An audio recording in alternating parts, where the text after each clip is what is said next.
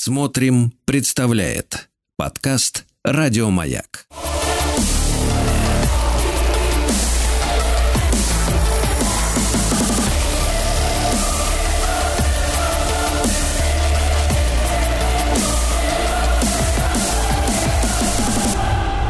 Обратная сторона музыки. Дорогие товарищи, ну, как вы поняли, сегодня с нами, конечно же, долгожданная Дина Константиновна Кирнарская, музыковед, проректор Российской Академии Музыки имени Гнесиных, профессор, доктор искусствоведения, доктор психологических наук. Дина Константиновна, уж сколько мы вас ждали. Очень сильно. Ой, спасибо. Да. Очень рады, очень рады Дина Конст- все. Да, Дина Я Константин... тоже. Да. Дина Константиновна, вы должны понимать ответственность. Ведь вы м, обращаетесь к нашей аудитории. И наши записи программы «Обратная сторона музыки», которую, я знаю, слушатели потом э, э, вновь и вновь к ним возвращаются в подкастах, уже в записи, да, фактически э, вас вводят в такую же вечность, где находится Штраус, Бах, Чайковский. Вы представляете? А я думала, вечность рядом с вами. Звезда Сергея Стилавина. Я рядом, возле. Нет, Дина Константиновна, Тоже мы хорошо. умеем уступить трон настоящему Нет, императору. да. Ну вот не, ну Штраус-то, конечно. Вот сейчас мы сейчас Да. маленько на, на пианино, можно сказать, поиграют слегка. И вы Да. почувствуете ого-го. О, чувствуете? Раз, пам-пам. Ну, Ну, пляшете же уже, ну все, уже кружитесь. Да. Да-да-да-да. Ноги разбежались. Ну как? Как Да. танцуется? Хорошо, под столом Пол хорошо. уходит, пол уходит под ногами, ходит Да. ходуном, потолок и пол. Сегодня у нас, дорогие друзья, программа называется «Праздничный бал Иоганна Штрауса», да? Да. Вот. Он же Новый год. самый новогодний композитор. Более новогоднего не найти. Да. То есть он прям вот это его специальность. Татара, слышите, праздник. Но это музыка праздник. Причем не Да. одного человека, а целой семьи. Да. Один Константин, а вот смотрите. три брата и папа.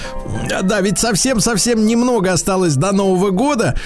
И, вы знаете, приходят сообщения от медиков, да? А вы тоже у нас психолог, поэтому ну, к типа, вам да, вопрос вроде будет. как. Да. вопрос-то будет какой? А Что э, медики говорят, вот если нет у людей предновогоднего настроения, это значит вот гормональный сбой, это щитовидочка шалит немножко. да? Откупори шампанского бутылку или перечти женитьбу Да. Фигаро. Э, Это метод знакомый, да, Ну, метод знакомый. Один Константин, но тем не менее, тем Да. не менее, вот э, если э, сращивать, да, ваши и психологическую работу, да, и искусствоведческую, и зна- знание музыки, ведь можем ли мы, например, упрекнуть современное искусство, ну, современное именно, да, в том, что, э, так сказать, не создает предновогоднего настроения, к сожалению, с- нынешняя музыка, да? Очень трудно выковыривать. Э, Когда-то все-таки всего было меньше. Не было интернета, не было э, такого обилия, такого выбора, что слушать, что смотреть. Вот вся Вена слушала Штрауса. Вот прям вся. Не было такого, кто не знал. Вы знаете что? Что вот население Вены было 200 тысяч тогда, э, где-то там в начале 19 века, ну, может быть, в десятые годы примерно. И 50 тысяч каждый вечер танцевали в танцзалах под музыку Штрауса. Каждый четвертый, каждый, даже включая стариков и младенцев. Это ж сколько бездельников Вы представляете? А нет, люди отработали. Ах, после работы. Венский шницель съели. А, Известно, кстати, что в Вене были очень дешевые продукты тогда.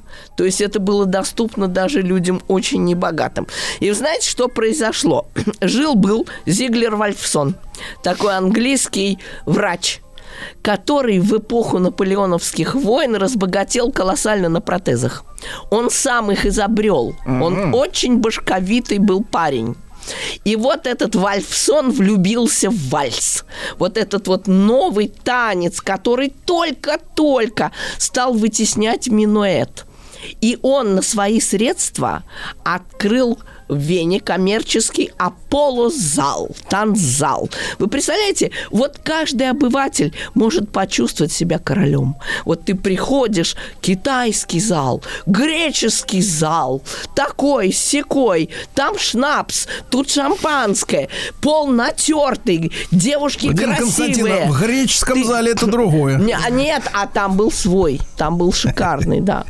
И вот эти разных национальностей залы, красота, лепнина, золото везде. А ты домой придешь, у тебя мало-мало меньше, не знаешь, кому раньше сопли вытереть. А тут ты приходишь, и ты король. И вот люди это поняли. Был редутен-зал, Шперль, э, вот этот Аполло-зал. То есть везде танцевали, кружились в вальсе. Причем музыка была очень доступная. И вот Иоганн Штраус, отец, собрал оркестр сам. Он прекрасно играл на скрипке. Он был замечательным композитором. И главная музыка была, ну, простецкая. Вот если вы послушаете э, Иоганна старшего вальс, вот у нас есть он, то вы увидите, насколько это простенько все. Поп-мелодии. Видите, как простецкое какое. Папим, пам-пам. О, Владислав Александрович, повторяйте за Дин Константина. Вы же Шикарно, шикарно, ну правда здорово. И вот в этом зале шикарном с позолотой после шампанского вы вот так вот Особенно после ля-ля, шампанского. ля-ля. Причем их Ля-ля. было двое. Йозеф Ланнер, известный Так. тоже деятель, и Иоганн Штраус. Естественно, дело коммерческое, денежное, они разругались. Ну, всегда. Партнеры разругались. А Ланнер, он был, знаете, такой, как девушка. Он был такой скромный, какой-то тихий такой. И он все уступил, сказал, иди, иди, все, на, забирай все. И Иоганн Штраус все забрал. Где он только не был, в Париже, в Лондоне, вся Европа ему рукоплескала. А богатым он не был, расходы огромные. То есть, ну, условно говоря, например, э, вот он получил 250 там фунтов за гастроли в каком-то городе, 220 спускал уже все. Потому что расходы, транспорт, карета, гостиница. А 30? э, Погоди, погоди, тут это важно, очень а 30 мало. куда? Это очень 30 мало. куда? Ну, жена, дети, куда? Жена, Нету. дети, Ну, Ильич. все, да. А. И получилось так, что он, несмотря на то, что он очень большие деньги зарабатывал, огромные просто по тем временам, а расходы капризничали оркестранты. Они иногда по году не были дома в Вене. Говорит, ах ты гад, небось к жене возвращаться не хочешь. Устраивали ему скандалы Иоганну Штраусу старшему. Он как-то справлялся, но он очень любил ездить. Прям путешествия обожал. И вот он их таскал, таскал, они ему ставили условия. Нет, мы должны жить в пяти звездах, мы должны лучшее шампанское пить, мы должны то, мы это. И получалось, что он, не- не- у него маржа никакая не задерживалась. Все, что получил, все потратил. Вот так и получалось. И жена его а, осталась потом бе- бе- без средств. Там получилась нехорошая вещь, друзья. Ну-ка, что там Он приехал с гастролей, Так. а и тут такая цыпочка стала ходить все время на концерты и моргать. Но он и соблазнился. Ай-яй-яй. Он уже как бы был в возрасте, он уже был отцом троих сыновей шикарных. Там еще и сестры были, но сестры это, как всегда, так сказать, довесок. А вообще, на самом деле, значит, три шикарных сына. Самый старший Иоганн, э, потом еще был Йозеф, средний, и младшенький Эдди. Эдди Эдуард. Эдик, по-нашему. Да, по-нашему, вот. И что же? Он бросил семью, представляете? Ай-яй-яй. Прям с разбега. А вы Это- как женщина-то понимаете, чем охмурила-то она его? Молодостью, как чем молодостью. А. А, нет, и восторгом перед его творчеством. Ну, конечно. А что, жена недостаточно вот э, недостаточно нет, намазывала, типа ты гений, гений, гений. Жена была вся в детях. В- Денег было не так много, надо было по хозяйству сообразить, выкрутиться. Потом он- Заставляла Штрауса мыть посуду наверняка, он да, все, нет, он все время был в разъездах, она из-за этого была недовольна. Он все время не дома, где его черти носят по всяким Парижам. Э, есть Он недовольный совсем на отвалил. Вот и- коронации да. королевы Виктории играл, представляете? Вот та Неплохо. самая королева Виктория. И там был задействован оркестр Иоганна Штрауса. То есть это был блеск просто. П- Потрясающе. Все было. Но тут подрос старший сын. Тот самый главный Иоганн Штраус, которого мы знаем лучше всего. Гений, настоящий гений. И причем папаша не хотел, чтобы он был музыкантом, скрипку прятал, чуть не об его голову А разбивал. А потому что он все-таки считал, что музыка, ну как все считают. Дохода не родители. давала. Да, ну несерьезно, ну хорошо, ну мне повезло, а ему, может, не повезет. Это такая профессия, черт его знает. То ли дело нотариус. Всегда какое-то наследство есть, его оформлять надо. Нотариус. То ли дело там юрист, все время суды, тяжбы, это никуда не денется. Или, например, врач. То есть он хотел, чтобы у сына была твердая какая-то почва под ногами. А тут какая-то скрипочка. Ну, не, может два раза повести. Знаете, как говорят, в одну воронку не падает два раза. Вот он и подумал, я талант, а тот, может, балбесом будет. И что ж делать-то с этой скрипочкой? А мать тайком на последние средства давала возможность ему заниматься, уроки, уроки брать. А он был настолько гениален, что он на лету хватал. И вот в 19 лет, а это был 844 как раз год, он вышел на сцену вместе с отцом. Представляете? Ну, то есть как? Отец в одном месте, негодяй с другой женой, оставивший свою семью. И тут можно сказать, свидетель его позора, можно сказать, обвинитель где-то даже моральный, его старший сын Иоганн Штраус тоже. И вот он, как говорил отцу, я, конечно, тебя очень люблю, но матери-то кто-то должен помочь. Я же должен ей помочь. Там же сестры, там младшие братья. Ну как же? И Клаку нагнал старший Штраус, что вот пусть все свистят, пусть его дурака свистают. А он вызвал настолько всеобщий восторг. Причем там была вся Вена. Вся! То есть кассу пришлось закрыть, потому что уже де- Деньги не- все, уже не куда деньги, не сесть, не стать. Там уже дышать было невозможно. Класс. До такой степени всем было интересно, ж была интрига, в газетах писали. Он бросает вызов отцу, он теперь вот хочет доказать, что он тоже ого-го. И действительно так и вышло. Это, знаете, как англичане в таких случаях говорят «the rest is history», остальное – история. И вот началась с тех пор история младшего Иоганна Штрауса. Причем после этого старший прожил всего пять лет, но он был вообще истощен этими поездками. Он уже в обморок падал, он уже просто не мог. Вы не представляете, что такое Англия тех лет. Плюс цыпа. Да, дождь, дождь по колено, сырость, все кашляют, у всех грипп, выходят на сцену, опять продуло, на следующий день там все свечи, все потеют, выходят, там дождь. Ужас! Они все в гриппе лежали, их было 26 музыкантов, и один другого талантливее. Все виртуозы, все артисты, каждому потакать надо было, капризы каждого удовлетворять. Ну вот и сломался Иоганн Штраус. Он просто еле выжил, когда он приехал после очередных гастролей. И вот младший показал, что это уже другой вальс совсем. Вот, вот вы только что слышали такой, такой Ну, простодушненький, простенький, такой цып-цып, так это простодушненько. Э, нет. Иоганн Штраус младший, это уже сама элегантность. Это уже восторг, аристократизм, богатство. У него мелодии как из рукава лились. Он их прямо уже вытаскивать ли уже не мог. Настолько их было много. Он просто фонтанировал этими мелодиями, причем Дин совсем Константиновна, другими. а видя такой успех, успех, э, так сказать, пасынка-то, э, Сына. цыпа-то не захотела перескочить-то, а? Кто? Цыпа. Цыпа. Цыпа стара для него была. Это же для отца она была такая Цыпой. юная. А, а, а Цып, между прочим, ее звали Эмили Трампуш.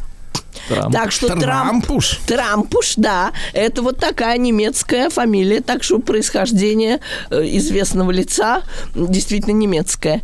И вот э, она, кстати, после смерти э, Иоганна Штрауса старшего осталась вообще без средств и непонятно куда девалась.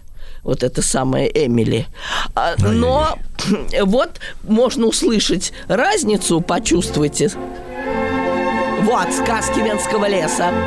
Пам, Это пам. сын или Это отец? сын, сын, это уже сын, вы же слышите. Да. Владислав Александрович, приготовьте для примера трек отца, чтобы мы Да, да, узнали. да. Так разницу. мы же только что его слушали отца. Так забыли уже. Ну вот, давай, давайте Да. опять Да? отца. Отца давайте.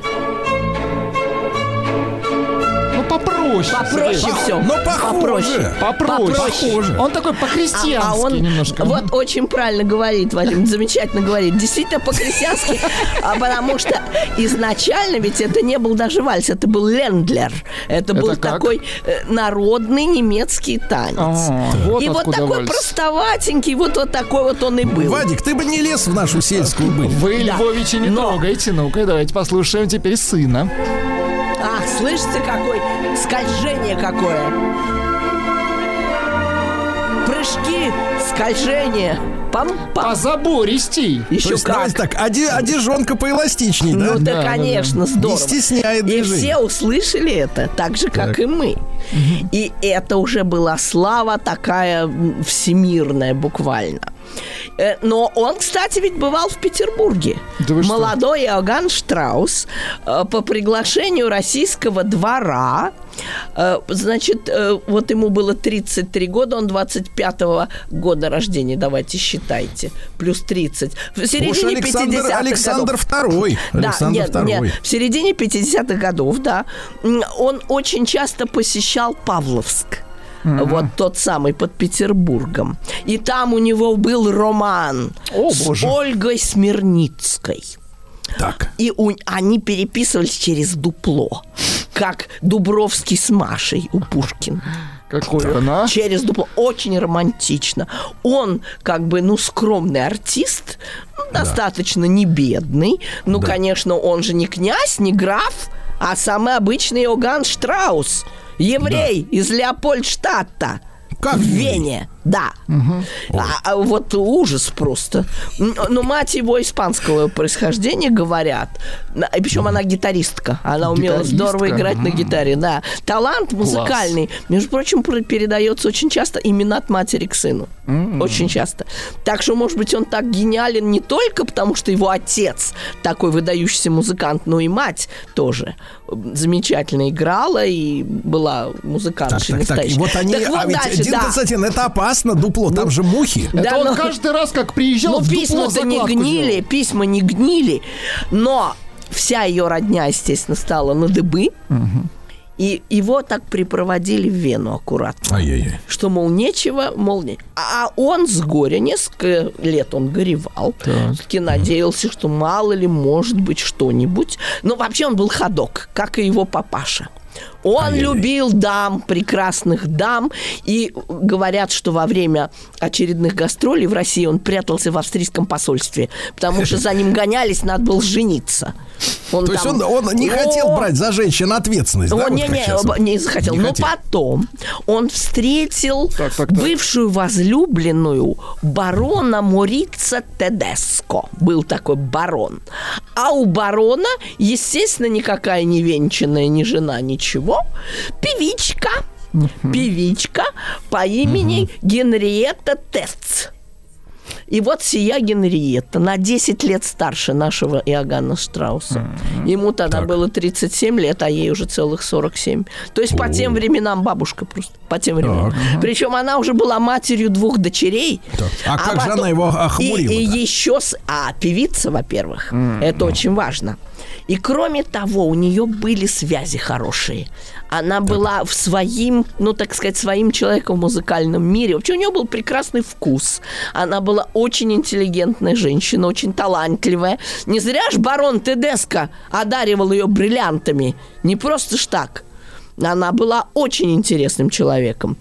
И вот он женился, это была его первая жена.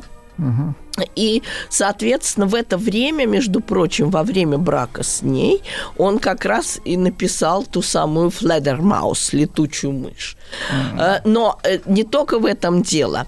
А Он вообще э, был все время окружен помощниками. Вообще ведь Штраусовский оркестр – это корпорация. Их было очень много, этих оркестров. И в каждом свой дирижер, свои переписчики, свой директор. Э, то есть это была антреприза мировая. Угу. То есть, И- погодите, погодите, Дина Константин, то есть «Ласковый май» со Ой, Штраусом да, это передрали, ну, да? ну, детский сад, Да, да, ну что вы, да, это вообще Нет, нет, смешно. я какой имею в май. виду, что они э, как составы дуплицировали и в разные города Да, там их было на 100 концерты. тысяч составов, 100 тысяч. 100 тысяч!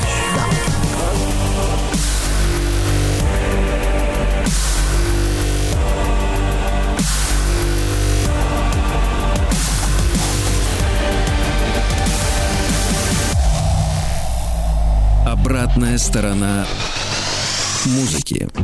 Дорогие друзья, наша сегодняшняя предновогодняя встреча посвящена праздничному балу Иоганна Штрауса и, конечно же, блистательная Дин Константина Кирнарская, музыковед, проректор Российской Академии Музыки имени Гнесиных, профессор, доктор искусствоведения, доктор психологических наук. Дина Константиновна, вы когда откроете вот свой личный кабинет психиатрической помощи населению? Лечебный. Музыкальной терапии. Да, да, да, да. Я думаю, что люди толпами пойдут лечиться.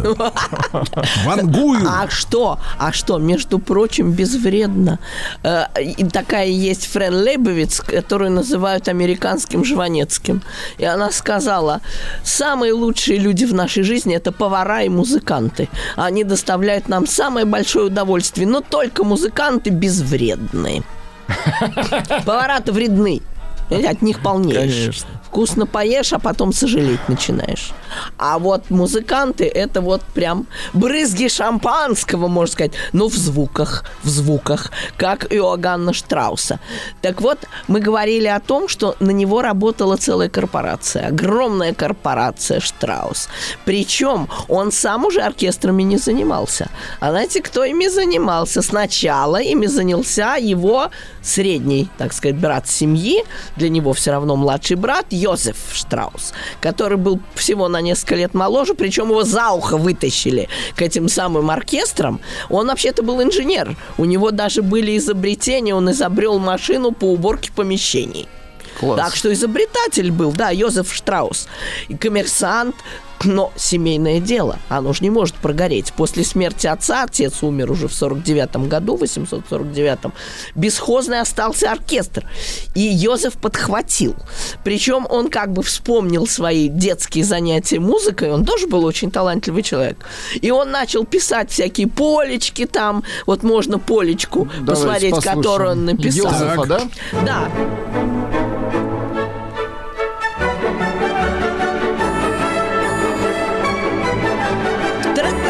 Мило, правда? Ну, шустренько так, да. Шикарно.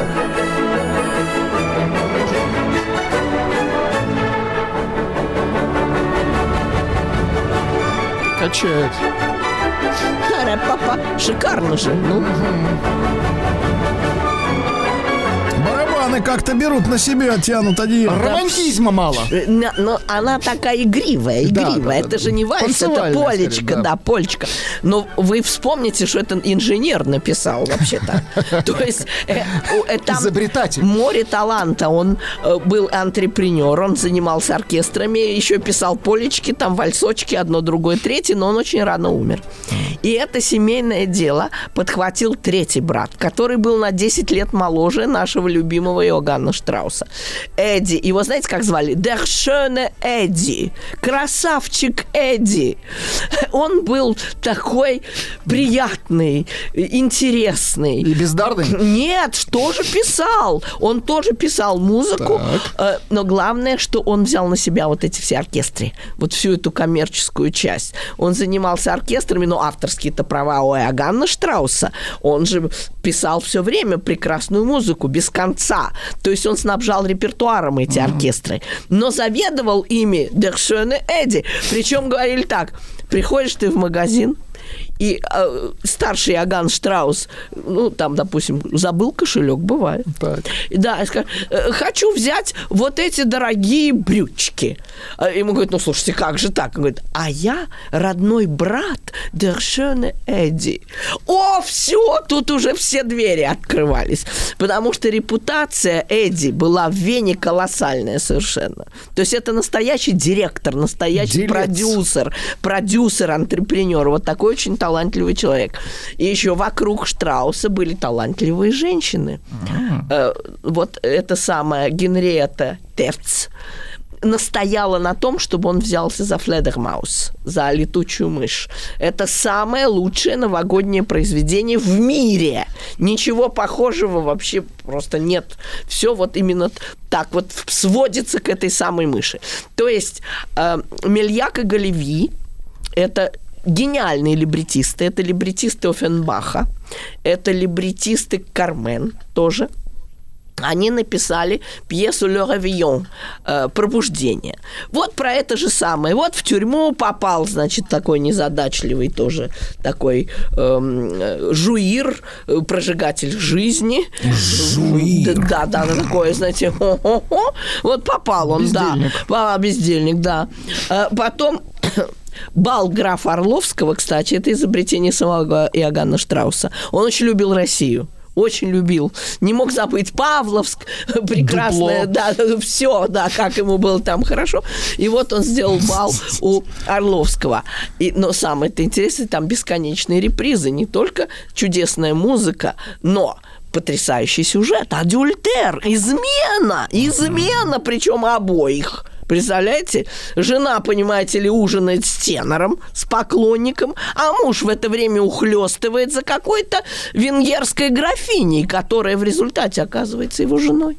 Это именно она его так подставила, потом чуть глаза не Ай-яй-яй. выцарапала, глаза чуть не выцарапала.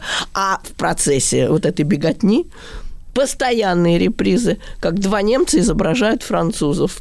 Причем а- они не знают, что э, тут какая-то обманка. Каждый другого принимает за настоящего француза. А сам-то он про себя знает, что он два слова вообще. И да, «Bonjour, monsieur».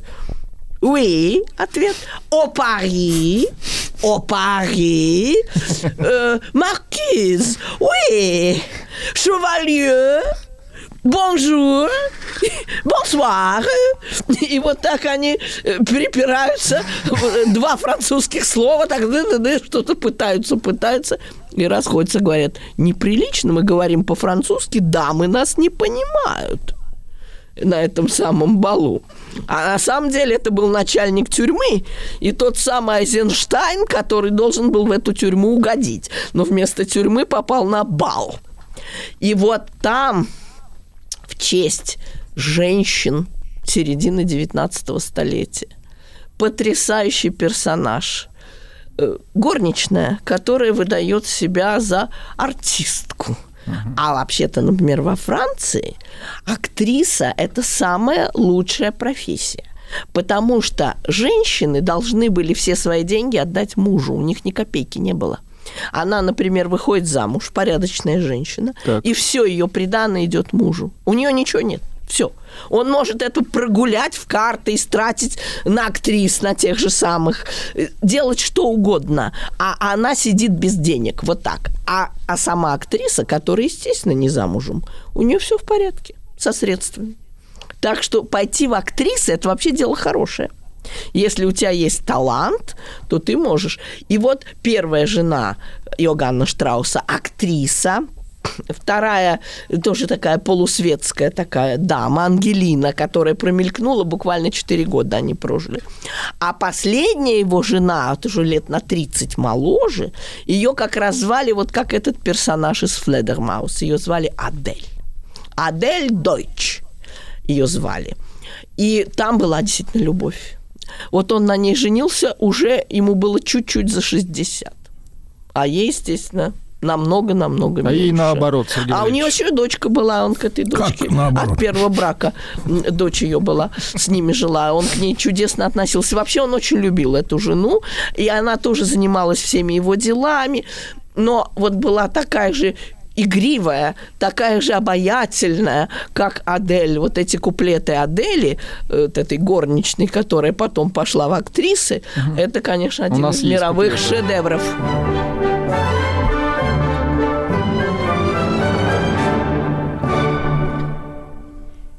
Mein Herr Marquis, ein Mann wie Sie, sollt besser das verstehen. Говорят по-немецки. А, не, ну, что говорит? Разве я не хороша, она говорит? Он ее оскорбил, он ее узнал. Представляете, Айзенштайн узнает в ней свою горничную. Говорит, безобразие еще в платье моей жены. А она говорит, как вам не стыдно, негодник? И прям веером его по носу, веером. Видите? И ножку показывает из-под платья. Красиво. И говорит, как вам не стыдно, как вы смеете? Заигрывает с ним. Ну, еще бы. Ну, слышите, какая прелестная.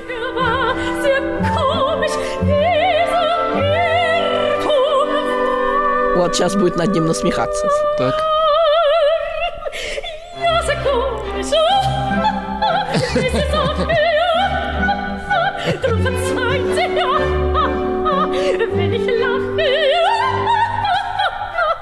Расхохоталась. Видишь, какая хохотунья Да-да-да. Германская. Ну, шикарная же поет. Очень мелодично. Э, да. Чудесная вещь, да, куплеты Адели. Это вот один из таких мировых хитов. И- А ведь не, не каждая оперная певица сможет так вот И исполнить. петь, и Конечно. хохотать. А вот вы обратите внимание, что это такое опереточное сопрано. Это не то, чтобы вот какой-то мощный голос, а это вот такой голос легкий, такой скользящий. При- прелестный просто. Шедевр это. Какая новогодняя музыка.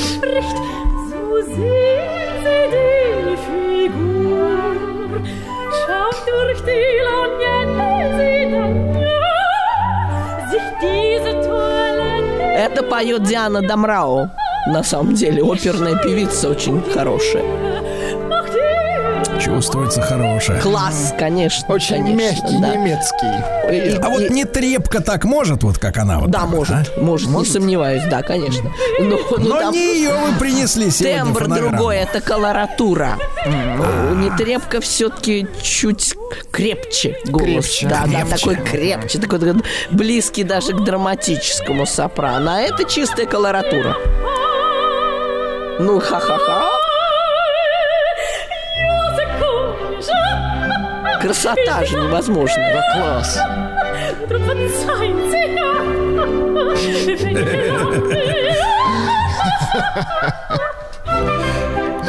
Вот и вот жена была такая же Красиво. прелестная. А Она за ним изумительно ухаживала, причем она создала такой дом, вот вы будете удивлены. Вы знаете, с кем он играл в карты? С русским преподавателем фортепиано Лешетицким.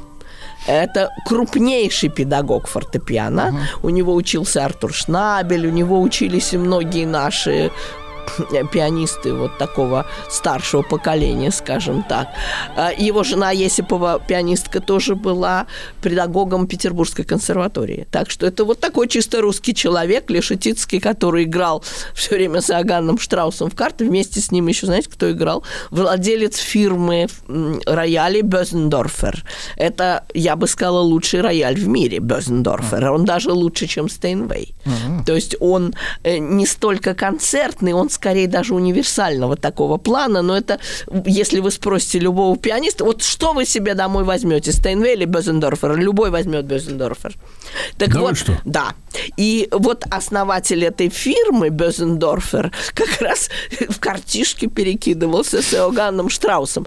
А лучшим его другом был, ни за что не угадаете, Иоганнес Брамс. Брамс. Да, потому Тот что самый? тот самый, он ему не то чтобы завидовал, конечно, Так. но он ему отдавал должное. Он обожал вот эти вальсочки, вот это все такое Товарищи, легкое. а с кем, с кем перекидываетесь в, картежке, в картишке вы? В склад Плакнев, товарищи.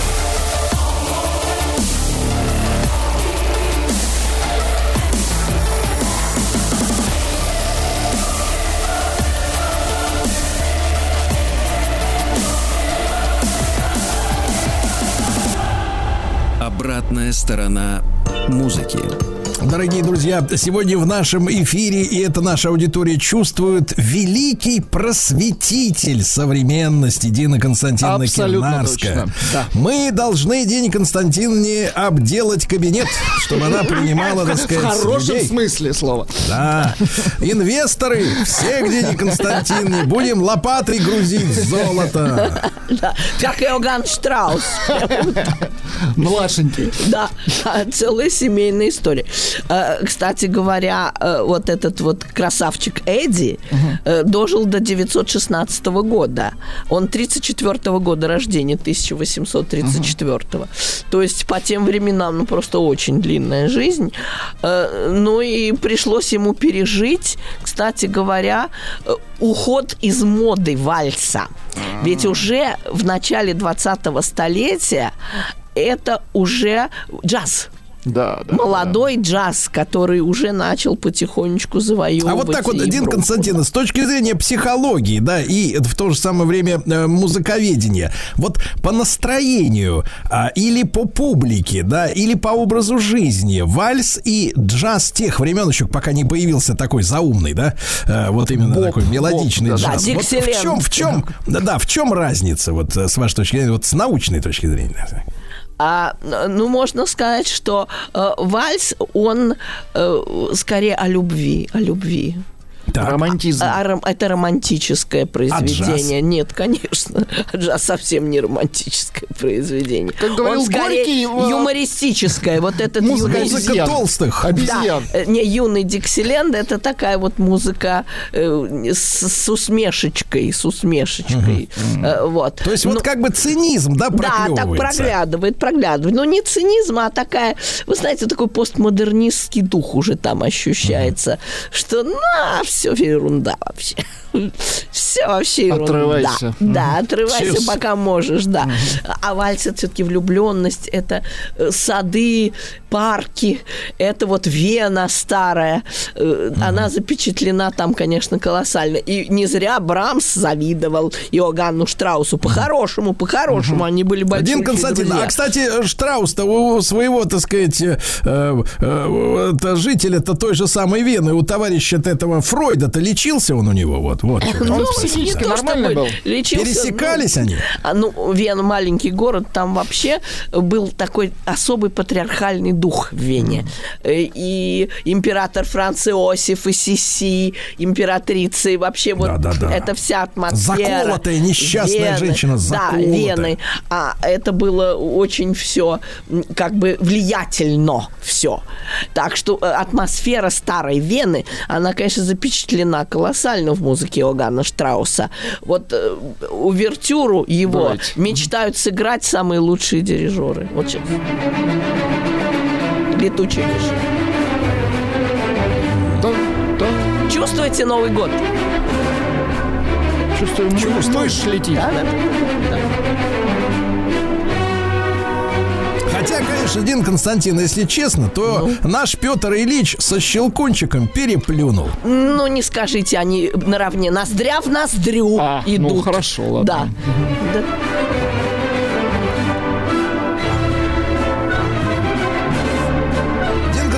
А вот э, вы же изучаете музыкальную жизнь, да, и в том числе и Европы. Э, Что сейчас-то вот э, в Вене творится? Я потерял, честно говоря, нить, когда обнаружил знаете, последний раз... летучая последний раз- мышь там, летучая мышь там, Я, имею в виду сейчас в композиторском смысле. Последний раз всплеск австрийской музыки произошел 40 лет назад с появлением группы Джой. Да, и певца. Понимаете? Фалько, да. Национальный дух там гораздо слабее, чем у Иоганна Штрауса. Э, Настоящая Вена, Австрия, на прекрасном голубом Дунае, как это у Штрауса. Этого, конечно, уже нет. Это все-таки современная эстрада, она несколько нивелирует вот этот национальный элемент. Это не настолько Австрия, не настолько Вена, как у и Иоганна Штрауса. А, Но есть еще произведение. Ну, вы же знаете, что концерт 1 января в Мюзикферайн в лучшем золотом зале Вены, это все произведение семьи Штраусов. Причем интересно, что не только нашего любимого Иоганна, но еще и Иоганна отца, еще и Йозефа, еще и Эдди. То есть их всех А их сколько? Получается, их четверо. И вот музыка всех четверых звучит в золотом зале. Да, Дин Константин, и, и, и в такой э, э, социолингвистический, психологический, культурный такой вопрос. Смотрите, ведь австрияки, они говорят на том же языке, ну, примерно, чуть-чуть акцент менее изменен, конечно, чем немцы, да, да? по-немецки, да. Вот, ну, смотрите, а за счет чего вот все-таки у австрийцев действительно вот такая музыка, пусть даже у одной семьи композиторов, да, и мы сравниваем с, с германскими композиторами, все намного минорней. А, не- не- Немножко не- разные Нет, истории, да. философичней. А, австрийцы умеют радоваться жизни, а немцы все время думают о высоком. Вот посмотрите, немцы, Бах, Бетховен, Вагнер, это все системы мироздания. А посмотрите, австрийцы, Моцарт, Шуберт, вот тот Более же Иоганн Штраус, они. да, они Не, еда дешевая, да? вот вы в этом дело. танцевать хочется, э, да. Славянский дух их подпирает. Знаете, что Шуберт чех вообще по национальности. Франц Шуберт чех. Так. Э, Так что вообще влияние венгров, чехов, вообще славян на Австрию огромно. И вот за счет этого она другая. Интересно. Несмотря на общность языка. Она же это Австро-Венгрия, это центр Европы, это смешение немцев и славян на самом деле. И вот эта мягкость славянская, вот эта вот душевность, она очень много дает австрийской музыке, конечно. Давайте вот самое большое сердце, да. произведение, самое известное, две ноточки Радецкого. Это Штраус отец. Вот поначалу хотелось маршировать. Да-да-да. А вот это у марш, нас марш Радецкого, да. Это самое известное произведение из всего репертуара Music Verein. Сергей Иванович, не путать с Матецким, Радецкого. И Подгородецкого туда же, да. Понятно. А, Дин Константин, ну, вы блистательны, Дин Константин. Мы в вас, я вот скажу да. так, мы в Получаем вас... э, удовольствие. Я сейчас от аудитории скажу, мы в вас влюблены. Спасибо. Дин Константин с наступающими праздниками. тоже, да. Дин Константин и Кернарская, конечно. Еще больше подкастов «Маяка» насмотрим.